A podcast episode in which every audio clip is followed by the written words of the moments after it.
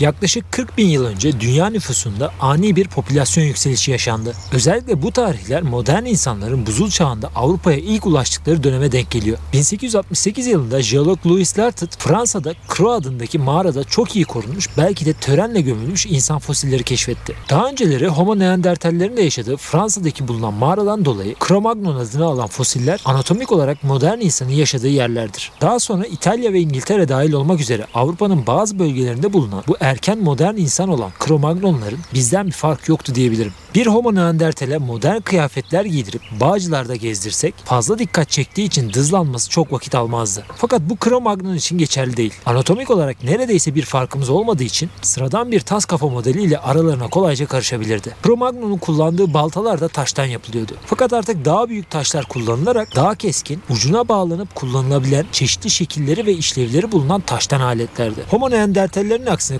Cro-Magnonların yaşam alanlarında artık dikim için iğne, havan, tığ, balık avlamak için ağ kurşunu ve iğnesi, ip, mızrak, zıpkın, ok, yay gibi çeşitli farklılıklarda modern aletler bulundu. Benzer zamanlarda aynı bölgelerde yaşayan Homo neandertaller çeşitli el baltaları için 10 kilometrelik bir çevreyi dolaşıyorken Cro-Magnonlar sadece süs eşyalarıyla takas ve ticaret yapmak için bile çok daha uzun mesafeleri aşabiliyordu.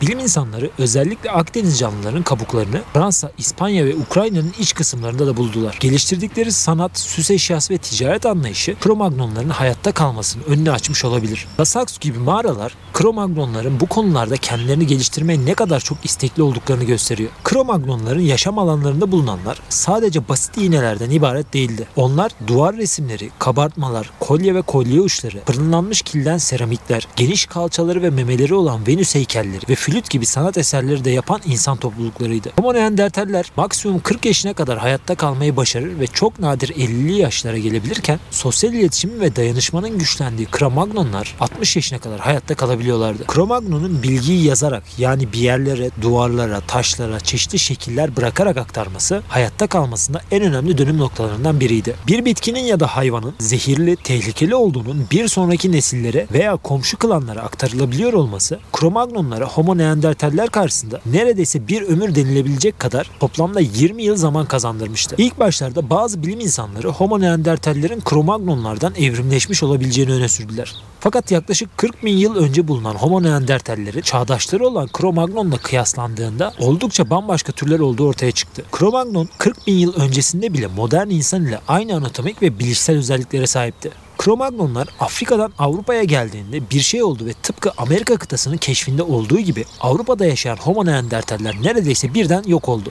Avrupalı sömürgeciler Amerika'yı keşfettikten çok kısa süre sonra özellikle Kuzey Amerika yerlileri Avrupalıların farkında olmadan getirdikleri salgın hastalıklar ve daha sonra da bilinçli işgal ile neredeyse yok olma seviyesine geldi. Kalanlar ya Avrupalılara uyum sağladı ve onlar gibi oldu ya da uzak yaşam alanlarına sürüldü. Bu benzer süreç 40 bin yıl önce Cro-Magnon ve Homo neandertal karşılaşmasında da yaşanmış olabilir. Ama yine de Homo neandertallerin yok oluşunun suçlusu olarak sadece Cro-Magnon hatalarımızı göremeyiz. Fakat Cro-Magnonların avcılık, teknoloji, kabile ile klan hayatı gibi önemli konularda çok daha ileri olması Homo neandertallerin yaşamlarını çok daha zor bir hale getirmiş olmalı. Aklınıza Homo neandertallerin biz Homo sapienslerden çok daha güçlü olduğu gelebilir. Fakat özellikle konunun insan olduğu her meselede uzun vadede kaslı ve güçlü olanların değil, dayanışma içinde birlikte hareket edebilen ve teknolojiye açık olan topluluklar ilerlemeyi ve hayatta kalmayı başarmışlar. Karşılıklı çatışmalar olsa bile bazı Homo neandertaller Cro-Magnonlardan avcılık, kıyafet, alet ve dayanışma gibi yöntemleri öğrenip direnmiş olmaları da olasılıklar halinde.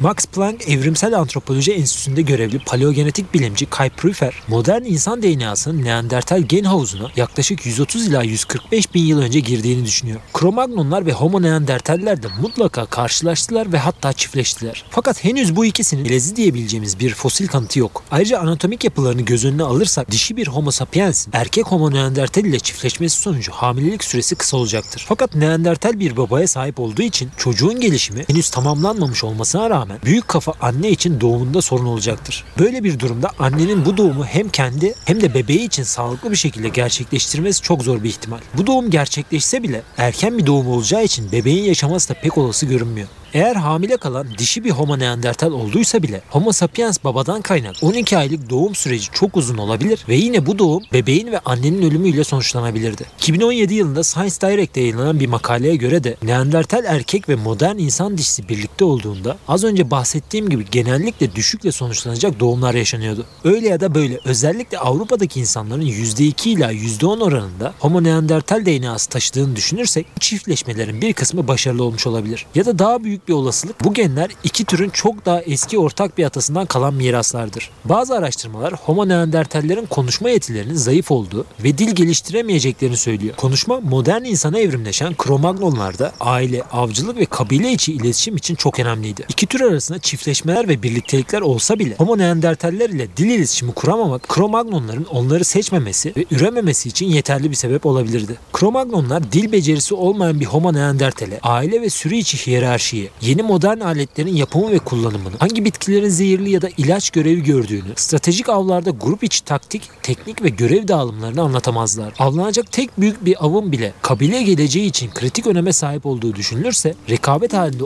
olmasalar bile Homo neandertalleri kabile içine dahil etmeyerek dışlamış olabilirler. Daha doğum ve ölüm gibi anlarda soyut anlam taşıyan ve açıklaması neredeyse imkansız olan çeşitli dini ritüellerin Homo neandertallere aktarılmasını saymadım bile. Yaklaşık 40 bin yıl önce sıradan bir Cro-Magnon günümüzün teknolojik aletlerini kullanabilecek iletişim ve kabiliyete sahipken Homo neandertallerin daha iletişim kuramıyor olması nesillerinin neden tükendiğini daha iyi açıklayabilir. Homo neandertaller ilkel bir mağara insanı ya da aptal canlılar değildi. Hem daha büyük bir beyni hem de fiziksel olarak daha güçlü bir vücudu vardı. Ama bunlar somut avantajlardır. Biz modern Homo sapiensleri Homo neandertal ve erken insanlardan ayıran en belirgin özellikler bizim narin bir kafatasına ve vücut iskeletine, az gelişmiş kaş kemerlerine, daha düz bir yüze, küçük dişlere ve öne çıkan bir çeneye sahip olmamızdır. Ama hepsinden öte geliştirdiğimiz soyut özellikler neredeyse hiçbir tür ile kıyaslanamaz seviyede. Homo neandertallerin de soyut avantajlar geliştiren Cro-Magnonların sosyal yetenekleri, dayanışma kültürü, bilginin doğru kullanımı ve aktarımı karşısında çok bir şansı kalmamış olmalı. Yaşayan son Homo neandertallerin yaklaşık 40 bin yıl önce neden yok olduğu